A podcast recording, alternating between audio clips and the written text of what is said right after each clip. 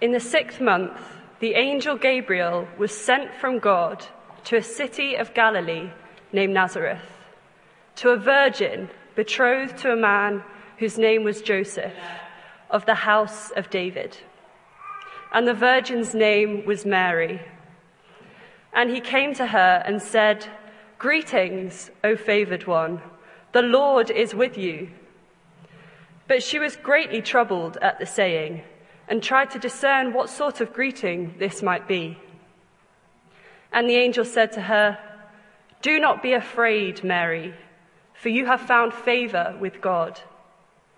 And behold, you will conceive in your womb and bear a son, and you shall call his name Jesus. He will be great and will be called the Son of the Most High. And the Lord God will give to him the throne of his father David, and he will reign over the house of Jacob forever. And of his kingdom there will be no end. And Mary said to the angel, How will this be, since I am a virgin? And the angel answered her, The Holy Spirit will come upon you, and the power of the Most High will overshadow you. Therefore, the child to be, to be born will be called Holy, the Son of God. And behold, your relative Elizabeth, in her old age, has also conceived a son. And this is the sixth month with her who was called barren.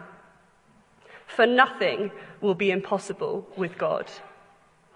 And Mary said, Behold, I am the servant of the Lord. Let it be to me according to your word and the angel departed from her. In those days, Mary arose and went with haste into the hill country, to a town in Judah. And she entered the house of Zechariah and greeted Elizabeth. And when Elizabeth heard the greeting of Mary, the baby leaped in her womb. And Elizabeth was filled with the Holy Spirit. And she exclaimed with a loud cry, Blessed are you among women and blessed is the fruit of your womb. And why is this granted to me that the mother of my Lord should come to me? For behold, when the sound of your greeting came to my ears, the baby in my womb leaped for joy. And blessed is she who believed that there would be a fulfillment of what was spoken to her from the Lord.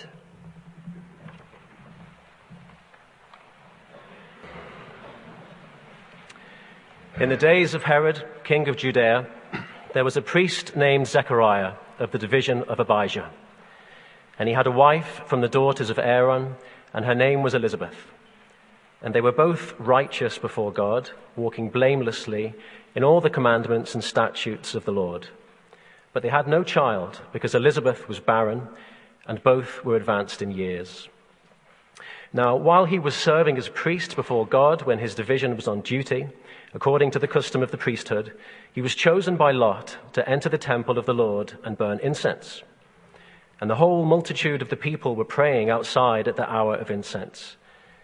And there appeared to him an angel of the Lord standing on the right side of the altar of incense. And Zechariah was troubled when he saw him, and fear fell upon him.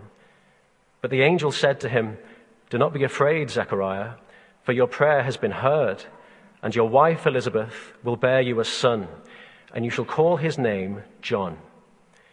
And you will have great joy and gladness, and many will rejoice at his birth. For he will be great before the Lord. And he must not drink wine or strong drink, and he will be filled with the Holy Spirit, even from his mother's womb. And he will turn many of the children of Israel to the Lord their God and he will go before him in the spirit and power of Elijah to turn the hearts of the fathers to the children and the disobedient to the wisdom of the just, to make ready for the Lord a people prepared. And Zechariah said to the angel, How shall I know this? For I am an old man, and my wife is advanced in years. And the angel answered him, I am Gabriel I stand in the presence of God, and I was sent to speak to you and to bring you this good news. And behold, you will be silent and unable to speak until the day that these things take place, because you did not believe my words, which will be fulfilled in their time. Now the time came for Elizabeth to give birth, and she bore a son. And her neighbors and relatives heard that the Lord had shown great mercy to her. And they rejoiced with her. And on the eighth day they came to circumcise the child. And they would have called him Zechariah after his father. But his, an- his mother answered, No, he shall be called John. And they said to her, None of your relatives is called by this name. And they made signs to his father, inquiring what he wanted him to be called. And he asked for a writing tablet and wrote, His name is John. And they all wondered. And immediately his mouth was opened and his tongue loosed. And he spoke, blessing God. And fear came on all their neighbors. And all these things were talked about through all the hill country of Judea. And all who heard them laid up in their hearts, saying, What then will this child be? For the hand of the Lord was with him.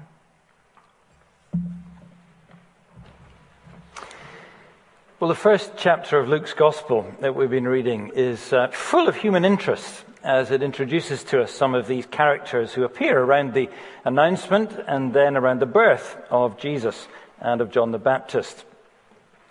In uh, the uh, first reading, we heard uh, a story of faith, and it ended with a great commendation of faith because Mary believed God's promise. Let it be to me, she said, according to your word.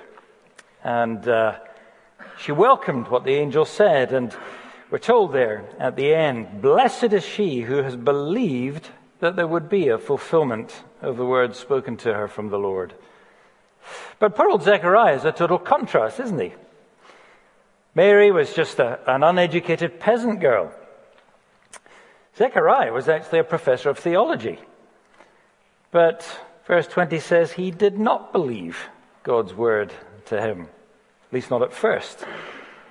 And he would be shown, wouldn't he, just how wrong he was, when indeed everything God said would actually be fulfilled in its time. And I guess we might feel some sympathy with Zechariah. Uh, but God actually is saying to us, you know, don't. Don't be like him. Look and learn. And of course, in the end, he did learn to believe God. His punishment at first was to be struck dumb. And actually, it was a very perfect judgment for him because as a priest, his job was to teach people the law of God, to speak God's word so that people would trust God's word and obey his word in their lives. But you can't teach God's word to excite other people about it if you don't really believe it yourself, can you? If you do that, well, you just, you'll kill God's church completely. And by the way, that I'm afraid is why you see so many churches closed and so many churches empty today because pulpits have too often been occupied by those who don't really believe themselves what they're supposed to be speaking to the people in the pews.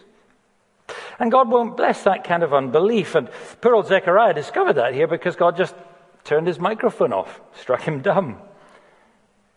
And yet the treatment worked because in the silent months that follow, it does seem that he started to take God's word more seriously. And uh, last, when his son was born, as we heard, as promised, miraculously to these aged parents, he shared in the faith of Mary, didn't he?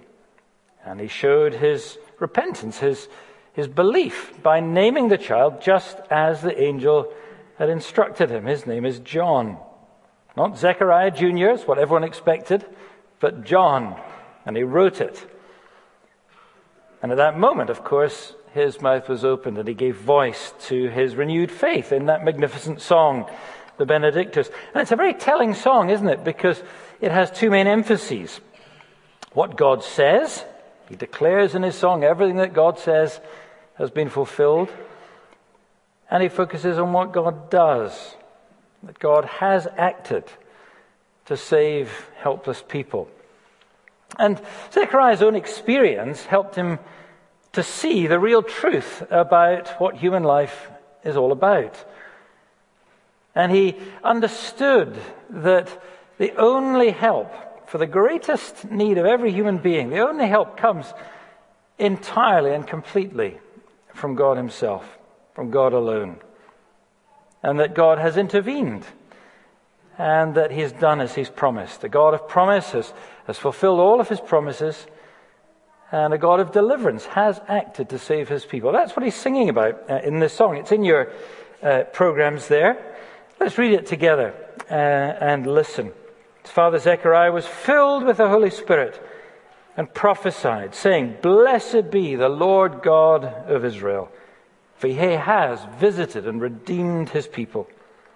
He's raised up a horn of salvation for us in the house of his servant David, as he spoke by the mouth of his holy prophets from of old, that we should be saved from our enemies, from all of those who hate us to show the mercy promised to our fathers, to remember the holy covenant, the oath that he swore to our father Abraham, to grant us that we, being delivered from the hand of our enemies, might serve him without fear, in holiness and righteousness before him all our days. And you, child, will be called the prophet of the Most High. For you will go before the Lord to prepare his ways to give knowledge of salvation to his people in the forgiveness of their sins, because of the tender mercy of our God, whereby the sunrise shall visit us from on high to give light to those who sit in darkness and in the shadow of death, to guide our feet into the way of peace. It's a wonderfully vivid picture that he proclaims a visitation from on high.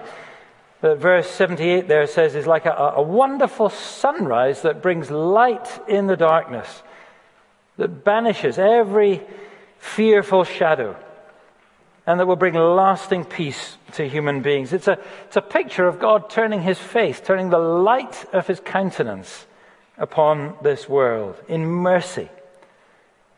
It recalls the. Um, the words of God about his ancient people, Israel, in slavery in Egypt, when he said, I have seen, I have seen the affliction of my people, and I've heard their groaning. I've come down to deliver them in a visitation from on high, to bring light, to bring warmth from the face of God himself. Love is smiling from his face to strike for us now the hour of grace since the Savior is to be born. And that's what Christmas really is all about. It's a sunrise of God's smile of mercy upon our world. And I want to just point out this evening, between our uh, carols and choir pieces, three things that, that Zechariah says about this visitation from on high. And the first is this it is a promised visitation. The first emphasis of his song is on, on all this prophetic expectation of salvation that is now being fulfilled in the coming one. Now, Zechariah had obviously learned his lesson because he's telling everyone here that God does have a plan and he does keep his word. He keeps his promises and he comes to be a God who will visit his people. And that's what Zechariah had learned himself. And that's what Luke is very determined that all of his readers, including us, uh, will grasp as well. And it's a repeated emphasis all through his stories. He picks up on whether people really are trusting or distrusting the words that God has spoken. So everything that happens to Elizabeth happens just as God had promised. She bore a son. And to Mary, everything happens just as God had promised. She bears a son. Chapter 2, if you read on, and the shepherds, they go and see the newborn Christ child, and we're told everything happened just as it had been told them. And that's what the whole of Luke's gospel, this little book about Jesus, is about. And it's about the issue of whether people believe the word that God has spoken or not. In the very last chapter of uh, his gospel, chapter 24, he shows us the risen Lord Jesus challenging some of his erstwhile disciples. And he says to them, Oh, foolish ones, slow of heart to believe all that the prophets have spoken. And he teaches them all over again what he said I've been teaching you all through my ministry. That everything written about me in the law of Moses and the prophets and the Psalms, the whole Old Testament, must be fulfilled. Because God has a plan, and God always keeps his promises. So you can trust God, is what he's saying to us, his readers. And you must trust God because to not trust when God has spoken, to disbelieve, is sinful. It's an insult to God. And that's what Zechariah learned. But in God's mercy, you see, his, his chastisement brought about a great change of heart for old Zechariah. And he learned to trust God's promises. And he learned to rejoice in trusting God's promises. My goodness, Zechariah really did get the message. And he shows here in his song how he had actually already grasped what Jesus was all those years later going to say to those disciples on the road to Emmaus on the day of resurrection. Because his song proclaims to us that God did indeed fulfill all the promises of the whole of the Old Testament scriptures, the law and the prophets and uh, the Psalms. Look at verse 69 there. In the coming of Jesus, he says, God has raised up a horn of salvation in the house of his servant David. Well, that is the promise of the Psalms. In many places, but here he's, he's quoting from Psalm 18 The Lord is my deliverer, the horn of my salvation. And now the Lord, who is the horn of salvation, has raised up a king, a son of David, the Messiah, whom so many of the Psalms longed for and sang of. The Psalms. Look at verse 70. There's the prophets. He's done it as he spoke by the mouth of his holy prophets of old. And then verse 72, there's the law of Moses, the mercy promised to the fathers, the holy covenant that goes all the way back to Abraham, way back in Genesis, the first book of Moses. You see? Zechariah really has got the message. Our God has a plan. He gives promises. And every single one of these will be fulfilled, always, forever. And his promise is for the world that we live in and for the future of this world. And his promise also is for our lives, for your life and mine, if we will trust him. You know, that is a very great lesson to learn because to know that you can really trust God, to know that God's word really is right and best, that His instruction for human life, His commands for how to live, really is the way of true human flourishing. To trust that is to discover the way of life and of fullness and of real joy. And you can rely on the words of God. He will never let you down, not ever. God has never ever messed up. He's never forgotten. He's never let me down. He's never failed me. And I can tell you that, but I can also tell you that, rather sadly, like Zechariah, often I've had to learn that the hard way. Maybe that's just me. Maybe it's just me and Zechariah who are stupid and stubborn like that. But perhaps there's some others here tonight who have discovered that as well. I've also had to discover, like Zechariah, that, that sometimes God has had to take things away from me to help me to really trust Him and to learn as Zechariah did that God's way is best and that God really is a God of tender mercy. It's a wonderful phrase, that, isn't it, there in verse 78? The tender mercy of God. And maybe that rings true for some of you here tonight as well. The tender mercy of God may at times have to work, well, some chastisement on us to bring us like Zechariah so that we will really see his goodness and trust his mercy. But God is true to his word. And not only did Zechariah discover that and believe it at last, but he, he rejoiced in it. He rejoiced in God's great faithfulness. He sang about it. Because when you understand about God's tender mercy, well, you want to sing. So we're going to sing now about what Zechariah sings to us, telling us to come with all, for our hearts to be wrapped in wonder, for our souls and our spirits to be stirred, so that we will see all that God has spoken, all that the prophets have heard, was born in flesh. And behold, in him the eternal word. Come now with all. Zechariah's song is very clear that uh, this visitation of God is uh, a promised visitation. That God's word was, was proved true always and forever in the coming of Jesus. But secondly, he's equally clear about the nature of this visitation. It is a powerful visitation. Zechariah gives us a powerful explanation of the saving work that God came to do in Jesus Christ. And his message is equally clear God has power. He not only keeps his promises and comes, but he comes with power to save. Look at verse 71 that we should be saved from our enemies. He's coming to bring deliverance from a people who are helpless and who are oppressed. He comes to bring redemption, verse 68. He comes verse 69, as a horn of salvation. He has power to save his people from their greatest enemies. Now we have to be careful here because we might be tempted to think, well, what he's speaking about here is some sort of political deliverance, or military even. Power over uh, Roman oppressors, or whoever. But look carefully at verse 74 because what you see is that this deliverance from enemies is a promise that goes all the way back to Abraham's time, long, long before the Romans were ever heard of, or any other oppressors for that matter. And notice what the goal of this deliverance is in verse 74 that we might serve God without fear, in holiness and in righteousness. It's a deliverance from a life of fear into a life of holiness and righteousness. In other words, a life that is totally right in every way with God.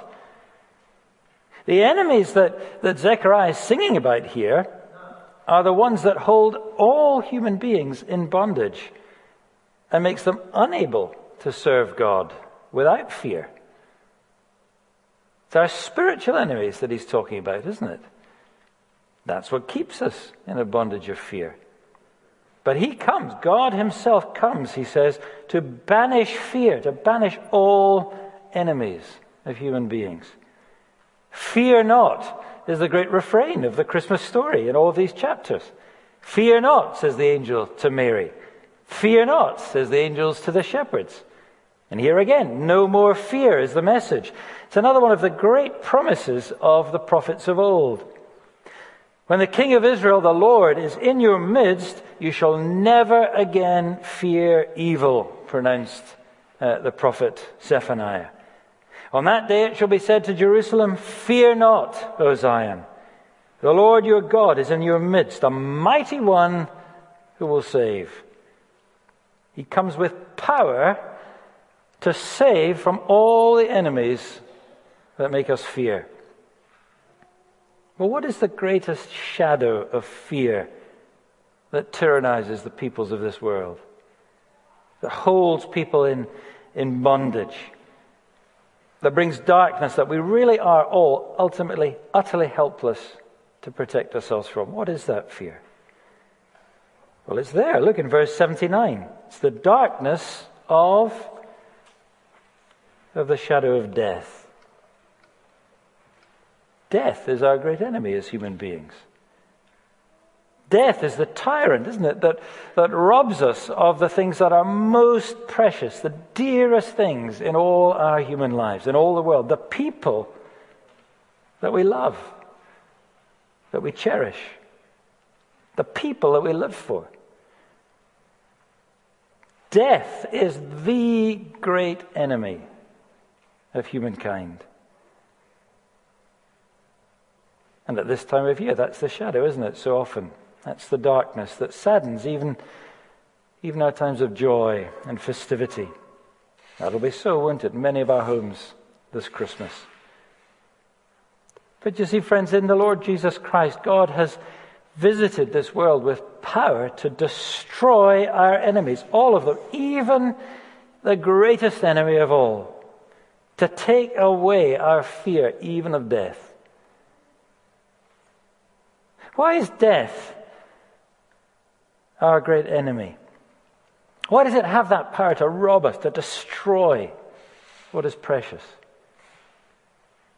Well, the Bible tells us, you see, that the sting, the real sting of death, is sin.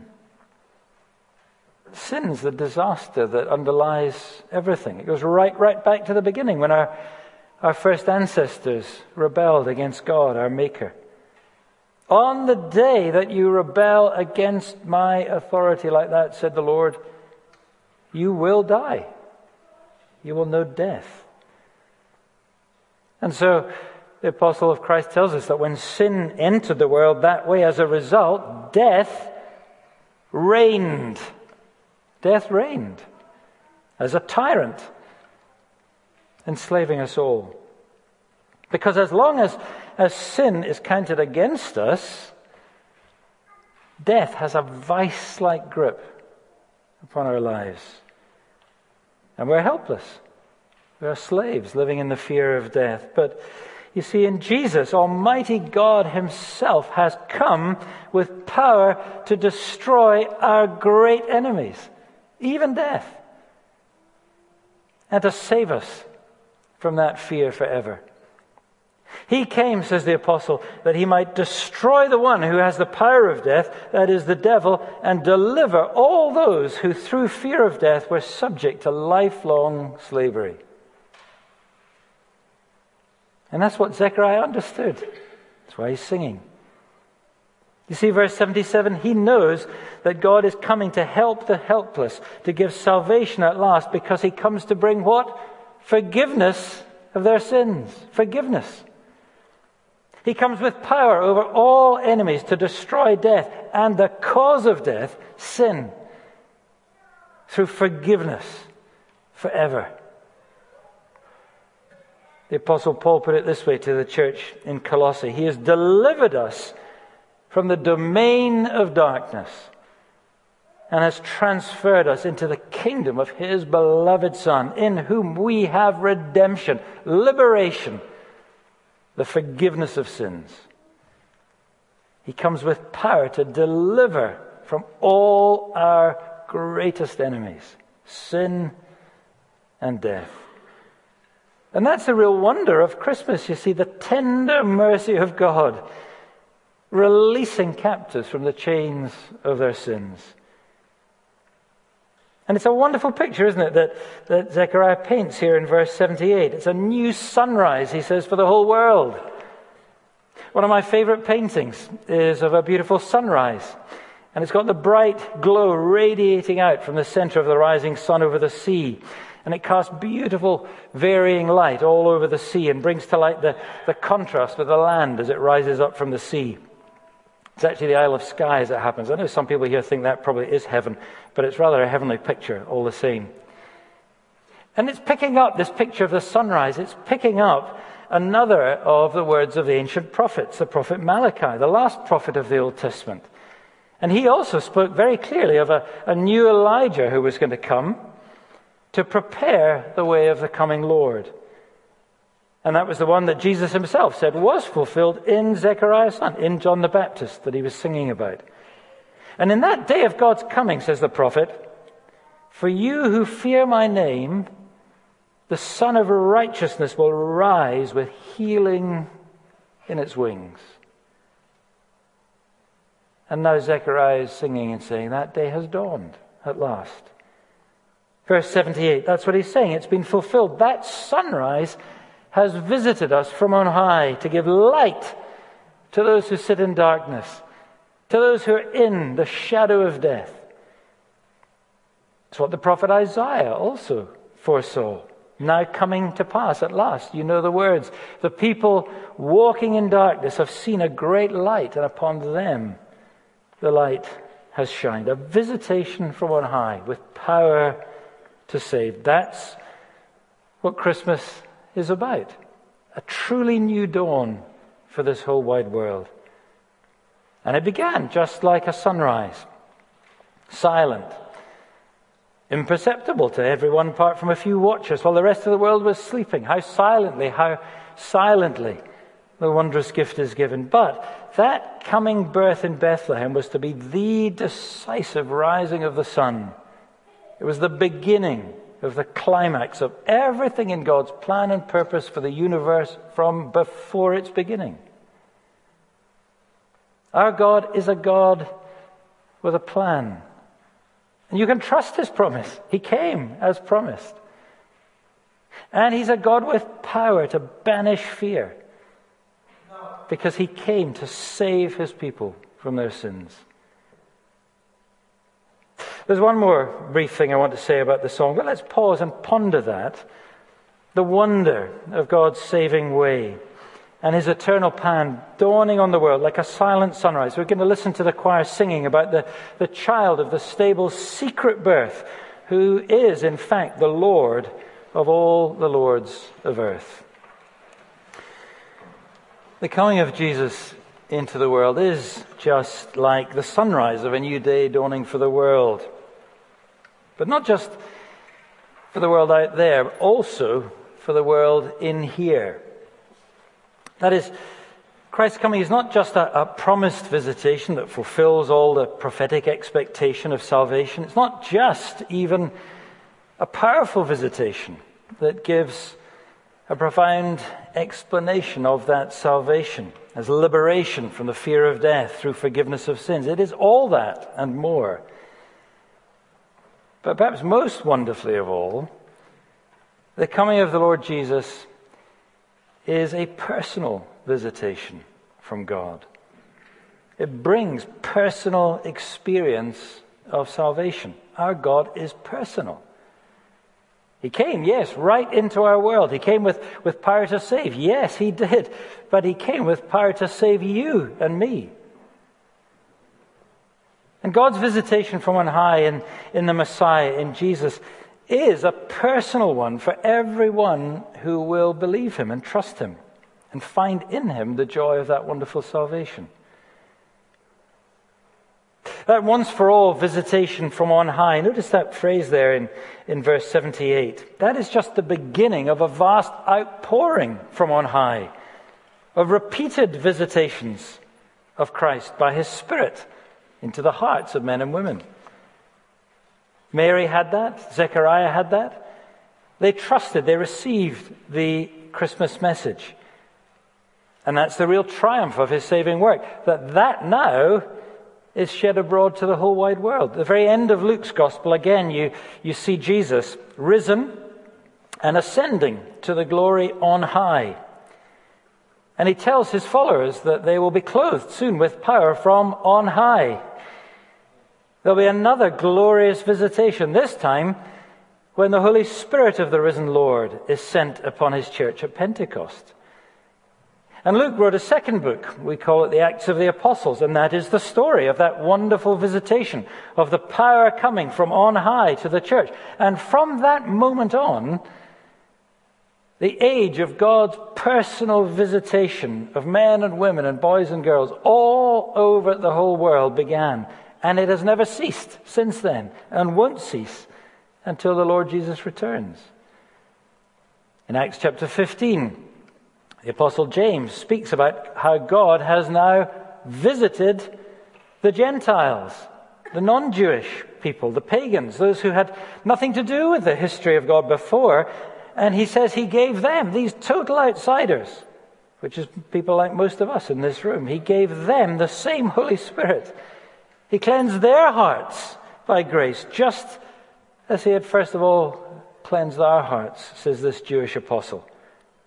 God visited them to give light in the darkness, to guide their feet into the way of peace. And friends, God visits people today, like you and me, in the message of wonderful salvation, in the forgiveness of sins, through the Lord Jesus Christ, in the gospel of Jesus. Our God is personal. He's not distant. He's not dark. He's not unknown and unknowable as some ideas of God are among people who, who think that they worship God, but in fact, they are totally in the dark about who God really is. He is personal. and he brings the sunrise of light and of joy to everyone who will receive it. Where meek souls will receive him, still the dear Christ enters in. And his sunrise fills people's hearts with light. Because as we come to him, we find forgiveness of our sins that liberates into joy. Don't miss that in verse 77. Do you see? That's what finding forgiveness means. It means coming into a personal knowledge of salvation because we come into a personal knowledge of God the Savior Himself. It is deeply personal. That word knowledge in verse 77 in the Bible means real, personal, intimate, relational knowledge of a person. To know God's forgiveness by believing and, and trusting in His word of grace to us is to come to know Him. It's to know the tender mercy of our God, where, whereby His gracious sunrise visits us and gives light to our lives and life to our lives. And that's what happens when, when you put your trust in the message of the Christian gospel. God Himself will visit you. And where faith receives that gospel word, he imparts the very breath of life. He gives you the pledge of eternal life, His own Spirit within your heart. That's the message of Christmas. It's a promise kept by God for us. It's a great power worked by God for us and in us. But it's a personal offer held out from God to us. To every single one who will believe and receive Him. It's held out to everyone here tonight who will do that. A personal offer of the knowledge of God and His salvation and the forgiveness of your sins. However huge, however terrible those sins may have been. And, friends, to know that, to know Him, is to know the beauty, the wonder of a sublime sunrise in your life that will fill your life with the light of glory that will banish every darkness, every fear, even that terrible fear of death. Banish it forever. Verse 76 here says that the task of Zechariah's son to be born, John, was to be a prophet, to go ahead of the Savior, to proclaim the way to him, to show people how to find salvation in Jesus. And that's still the task of our church here. It's a wonderful task to proclaim that there can be and that there is joy for the helpless, that there's joy for fearful people in the light of Jesus Christ the Savior. So I want to urge you all tonight to come to that sunrise, to rejoice in the light of Jesus Christ this Christmas. Let Him guide your feet into the way of peace. Let Him do that now. And one day you also be able to say with old Simeon, another one of those characters that we meet in the next chapter of Luke, you'll be able to say, Now, in the face of death, I can depart in peace because I have seen your salvation shining to the world in the face of Jesus Christ the Lord. Amen.